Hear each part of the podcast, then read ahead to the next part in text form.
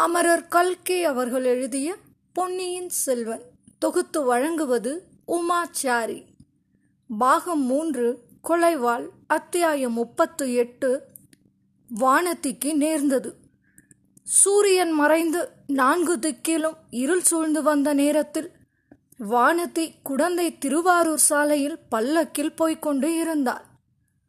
அவளுடைய உள்ளம் குழம்பி இருந்தது. நாகைப்பட்டினம் சூடாமணி விகாரத்துக்கு போக வேண்டும் என்றும் அங்கே காய்ச்சல் வந்து படுத்திருக்கும் இளவரசருக்கு பணிவிடை செய்ய வேண்டும் என்றும் அவள் மனம் துடித்தது. ஆனால் அது எப்படி சாத்தியமாகும்? புத்த பிக்ஷுக்களின் விகாரத்துக்குள் தன்னை அனுமதிப்பார்களா? அங்கே இளவரசரைத்தான் பார்க்க இயலுமா? பார்த்தாலும் பணிவிடை செய்ய முடியுமா? என்பதையெல்லாம் எண்ணிய போது ஒரே மலைப்பாயிருந்தது நாகைப்பட்டினத்துக்கு தனியாக பிரயாணம் செய்ய வேண்டியிருப்பதை எண்ணிய போது அதைரியம் உண்டாயிற்று. அதைரியத்தை போக்கி மனதில் உறுதி உண்டு பண்ணிக்கொள்ள முயன்றார். உலகில் பெரிய காரியம் எதுதான் எளிதில் சாத்தியமாகும்? ஒவ்வொருவர் எடுத்த காரியத்தை சாதிப்பதற்கு எவ்வளவு கஷ்டப்படுகிறார்கள்? அந்த ஓடக்கார பெண் கடலில் தனியாக படகு செலுத்திக் கொண்டு போக எவ்வளவு நெஞ்சு துணிவு உள்ளவளாயிருக்க வேண்டும். புயலிலும் மழையிலும் மலை போன்ற அலைகளுக்கு மத்தியில் படகு விட்டு கொண்டு போய் இளவரசரை காப்பாற்றியதற்கு எவ்வளவு நெஞ்சு துணிவு அவளுக்கு இருக்க வேண்டும். தான் இந்த சிறிய பிரயாணத்தை குறித்து பயப்படுவது எவ்வளவு பேதைமை. சூடாமணி விகாரத்துக்குள் உடனே போக முடியாவிட்டால் பாதகமில்லை.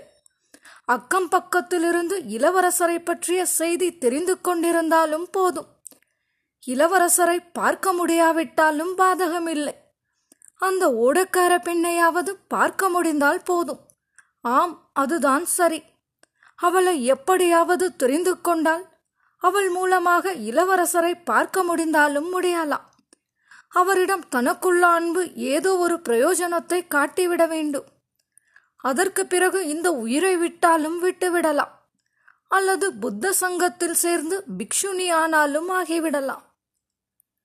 மறுநாள் எந்த நேரத்துக்கு நாகைப்பட்டினம் போய் சேரலாம் என்று பல்லக்கு சுமப்பவர்களை விசாரிப்பதற்காக வானதி பல்லக்கின் திரையை விலக்கி வெளியில் பார்த்தார். சாலை ஓரத்தில் ஓங்கி வளர்ந்திருந்த மரங்களுக்கு பின்னால் சில உருவங்கள் மறைந்து நிற்பது போல அவளுக்கு தோன்றியது. இன்னும் சிறிது கவனமாக உற்று பார்த்தார். மறைந்து நின்றவர்கள் வீரசைவ காலாமுகர்கள் என்று தெரிந்தது. இதை குறித்து வானதிக்கு சிறிதும் கவலை உண்டாகவில்லை. அவள் கொடும்பாலூர் அரண்மனையில் வளர்ந்த காலத்தில் அடிக்கடி காலாமுகர்கள் அங்கே வருவது உண்டு. அவளுடைய பெரிய தந்தையிடம் பேசி தங்களுக்கு வேண்டிய பொருட்களை பெற்றுப்போவது உண்டு. காலாமுகர்களின் பெரிய குருவே ஒரு சமயம் கொடும்பாலூர் வந்திருந்தார். அவருக்கு உபச்சாரங்கள் பூஜைகள் எல்லாம் நடந்தன.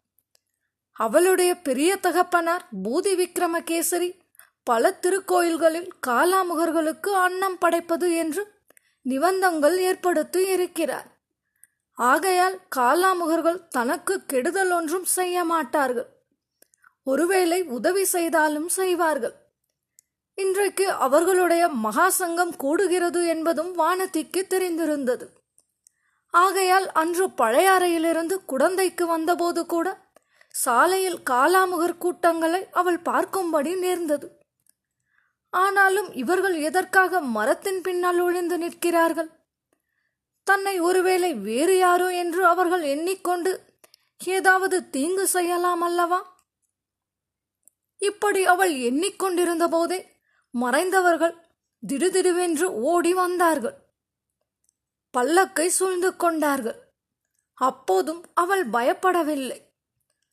தான் யார் என்பதை அவர்களுக்கு தெரிவிக்க எண்ணினார் எப்படி அதை சொல்வது என்று யோசிப்பதற்குள் பல்லக்குடன் வந்த பணிப்பெண்ணை இரண்டு பேர் பிடித்து மரத்தோடு கட்டுவதை பார்த்தார் உடனே அவளை அறியாமல் பீதியுடன் கூடிய கூச்சல் ஒன்று அவள் வாயிலிருந்து வந்தது. பல்லக்கை சூழ்ந்திருந்த காலாமுகர்களில் ஒருவன் ஒரு திரிசூலத்தை எடுத்து அவள் முகத்துக்கு நேரே காட்டி பெண்ணே கூச்சல் போடாதே.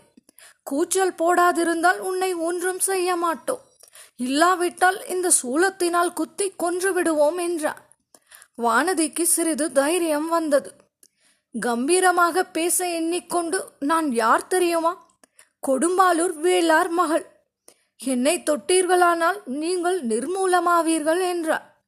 அவளுடைய மனதில் தைரியம் இருந்ததே தவிர பேசும்போது குரல் நடுங்கிற்று. அதை கேட்ட காலாமுகன் எல்லாம் எங்களுக்கு தெரியும். தெரிந்துதான் உனக்காக காத்திருந்தோம். சற்று நேரம் சத்தமிடாமல் இரு. இல்லாவிட்டால் என்று மறுபடியும் திரிசூலத்தை எடுத்து நீட்டினான். அதே சமயத்தில் சாட்டையினால் சுளீர் சுளீர் என்று அடிக்கும் சத்தமும் ஐயோ என்ற குரலும் கேட்டது. அப்படி அடிபட்டு அலறியவர்கள் சிவிகை தூக்குவோர் என்பதை வானத்தி அறிந்தார். அவர்களை சில காலாமுகர்கள் சாட்டையினால் அடித்திருக்க வேண்டும். அதை பற்றி வானத்தி ஆத்திரப்பட்டு பல்லக்கிலிருந்து கீழே இறங்கிவிட எண்ணினார். அதற்கு சந்தர்ப்பம் வாய்க்கவில்லை. ஏனெனில் சிவிகை தூக்கிகள் பல்லக்கை சுமந்து கொண்டு ஓடத் தொடங்கினார்கள். காலாமுகர்களும் பல்லக்கை சூழ்ந்த வண்ணம் ஓடி வந்தார்கள். ஓடும்போது அவர்கள் பயங்கரமாக கூச்சல் போட்டுக்கொண்டு ஓடினார்கள். ஆகையால் வானத்தை தான் கூச்சல் போடுவதில் பயனில்லை என்பதை உணர்ந்தார். ஓடும் பல்லக்கிலிருந்து கீழே குதிப்பதும் இயலாத காரியம். அப்படி குதித்தாலும் இந்த பயங்கர மனிதர்களுக்கு மத்தியில் தானே குதிக்க வேண்டும். இவர்கள் எங்கேதான் தன்னை கொண்டு போகிறார்கள்? எதற்காக கொண்டு போகிறார்கள் பார்க்கலாம் என்று எண்ணமும் இடையிடையே தோன்றியது. சுமார் அரை நாழிகை நேரம் ஓடிய பிறகு மரங்களின் மறைவிலிருந்து ஒரு பழைய துர்கை கோயிலுக்கு அருகில் வந்து நின்றார்கள். இதற்குள் நன்றாக இருள் சூழ்ந்துவிட்டது. ஒருவன் கோயிலுக்குள் சென்று அங்கே எரிந்து கொண்டிருந்த தீபத்தை எடுத்துக்கொண்டு வந்து வானத்தியின் முகத்துக்கு எதிரே காட்டினான். காலாமுகர்களில் ஒருவன் வானத்தியை உற்று பார்த்து பெண்ணே நாங்கள் கேட்கும் விவரத்தை சொல்லிவிடு. உன்னை ஒன்றும் செய்யாமல் விட்டு விடுகிறோம் அல்லது நீ எங்கே போக விரும்புகிறாயோ அங்கே கொண்டு போய் பத்திரமாய் சேர்த்து விடுகிறோம் என்றார் வானதியின் மனதில் இதுவரை தோன்றாத சந்தேகம் உதித்தது. எனக்கு என்ன விவரம் தெரியும்? என்னை என்ன கேட்கப் போகிறீர்கள் என்றாள். பெண்ணே நீ யாரோ ஒருவரை அந்தரங்கமாக சந்திப்பதற்கே இப்படி தனியாக பிரயாணம் தொடங்கினாய் அல்லவா அவர் யார்? யாரை சந்திப்பதற்காக புறப்பட்டாய்? வானதியின் சந்தேகம் உறுதிப்பட்டது. ஒரு கண நேரத்தில் அவளுடைய உள்ளத்தில் ஒரு பெரிய மாறுதல் உண்டாயிற்று. ஒரு சிறிய சத்தத்தை கேட்டாலும் பயந்து மிரண்டு கொண்டிருந்த பெண்மான் உலகில் எதற்கும் அஞ்சாத பெண் சிங்கமாக மாறியது. நான் யாரை சந்திக்க புறப்பட்டால் உங்களுக்கு என்ன? நீங்கள் யார் அதை பற்றி கேட்பதற்கு சொல்ல முடியாது என்றாள் வானதி. காலாமுகன் சிரித்தார். அதை நீ சொல்ல வேண்டாம். எங்களுக்கே தெரியும். இளவரசன் அருள்மொழிவர்மனை சந்திப்பதற்குத்தான் நீ புறப்பட்டாய். அவன் எங்கே ஒளிந்திருக்கிறான் என்று சொல்லிவிடு. உன்னை ஒன்றும் செய்யாமல் விட்டு விடுகிறோம் என்றார் நீங்கள் என்ன வேண்டுமானாலும் செய்து கொள்ளுங்கள். என்னிடமிருந்து எந்த விவரமும் நீங்கள் தெரிந்து கொள்ள முடியாது என்று வானதி அழுத்தம் திருத்தமாய் கூறினார் உன்னை என்ன வேண்டுமானாலும் செய்து கொள்ளலாம் என்றா சொல்கிறாய்? நாங்கள் செய்யப் போவதும் என்னவென்று அறிந்தால் இப்படி சொல்ல துணிய மாட்டாய். என்ன செய்யப் போகிறீர்கள்? அதையும் சொல்லி பார்த்து விடுங்கள். முதலில் உன் அழகான பூ போன்ற கரங்களில் ஒன்றை இந்த தீவர்த்தி பிழம்பில் வைத்து கொளுத்துவோம். பிறகு இன்னொரு கையையும் கொளுத்துவோம். பின்னர் உன் கரிய கூந்தலில் தீவர்த்தியை காட்டி எரிப்போம். நன்றாய் செய்து கொள்ளுங்கள். இதோ என் கை. தீவர்த்தியை அருகில் கொண்டு வாருங்கள் என்றாள் வானதி. ராஜ்யத்தில் நடந்து வந்த சூழ்ச்சிகள் சதிகள் எல்லாம் வானதிக்கு தெரிந்துதான் இருந்தன. இந்த துஷ்டர்கள் சதிகாரர்களின் ஆட்களாய் இருக்க வேண்டும். இளவரசர் இருக்கும் இடத்தை கண்டுபிடிக்க பார்க்கிறார்கள். அவருக்கு கெடுதி செய்யும் நோக்கத்துடனே தான் இருக்க வேண்டும். இளவரசருக்காக அவருடைய பாதுகாப்புக்காக தான் இத்தகைய கொடூரங்களை அனுபவிக்கும்படி நேர்ந்தால் அதை காட்டிலும் பெரிய பாக்கியம் என்ன இருக்கிறது? இவ்வாறு எண்ணினால் கொடும்பாலூர் இளவரசி வானதி. அந்த எண்ணம்தான் அவளுக்கு அத்தகைய மனோதைரியத்தை அளித்தது. பெண்ணே யோசித்து சொல். வீண் பிடிவாதம் வேண்டாம். பிறகு வருத்தப்படுவாய். உன் ஆயுள் உள்ள வரையில் கண் தெரியாத குரூபியாயிருப்பாய் என்றான் காலாமுகன். என்னை நீங்கள் அணு அணுவாக கொளுத்துங்கள். என் சதையை துண்டு துண்டாக வெட்டுங்கள். ஆனால் என்னிடமிருந்து ஒரு விவரமும் அறிய மாட்டீர்கள் என்றார். அப்படியானால் எங்களுடைய காரியத்தை பார்க்க வேண்டியதுதான். சீடா கொண்டு வா அந்த தீவர்த்தியை இங்கே என்றான் காலாமுகன். அச்சமயம் வானத்தியின் கவனம் சற்று தூரத்தில் சென்றது. யானைகள் குதிரைகள் காலாட்படைகள் பல்லக்குகள் முதலியன அடங்கிய நீண்ட ஊர்வலம் ஒன்று அவர்கள் இருந்த இடத்தை நெருங்கி வந்து கொண்டிருப்பதை பார்த்தார். தெய்வத்தின் அருளால் தனக்கு ஏதோ எதிர்பாராத உதவி வருகிறது என்று எண்ணினார். ஜாக்கிரதை அதோ பாருங்கள் என்று சுட்டிக்காட்டினார் காலாமுகன் மறுபடியும் சிரித்தான் வருகிறது யார் என்று உனக்கு தெரியுமா என்று கேட்டான் முதன் மந்திரி அனிருத்தர் மாதிரி இருக்கிறது.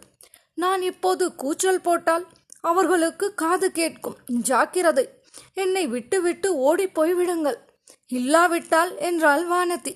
ஆம் பெண்ணே வருகிறவர் முதன் மந்திரி அன்பில் அனிருத்தர் தான். அவருடைய கட்டளையின் பேரில்தான் உன்னை நாங்கள் பிடித்து கொண்டு வந்தோம் என்றான் காலாமுகன். இப்போது வானதியை மறுபடியும் திகில் பற்றி கொண்டது. அவளை அறியாமல் பீதி நிறைந்த கூச்சல் அவள் தொண்டையிலிருந்து வந்தது. இதை அடக்கிக் கொள்வதற்காக தன்னுடைய வாயை தானே பொத்திக் கொள்ள முயன்றார் இத்துடன் பாகம் மூன்று கொலைவாள் அத்தியாயம் முப்பத்தி எட்டு வானத்திக்கு நேர்ந்தது நிறைவடைந்தது. நேர்கள் இதுவரை கேட்டது அமரர் கல்கி அவர்கள் எழுதிய பொன்னியின் செல்வன். கனடாவில் மான்ட்ரியல் நகரிலிருந்து ஒளிபரப்பாகும் MTR live online radio. Canada என்ற இணைய வழி வானொலியில் நமது பொன்னியின் செல்வன் தொடரை இந்திய நேரம் மதியம் பன்னிரண்டு மணி அளவில் கேட்கலாம். நேர்களே உங்கள் மேலான கருத்துக்களை மின்னஞ்சல் ஊடாக தெரியப்படுத்தவும். மின்னஞ்சல் முகவரி Umachari two zero one five at Gmail dot com இணைந்திருங்கள் நேர்களே பொன்னியின் செல்வனோடு. குரல் வண்ணம் உமாச்சாரி. நன்றி.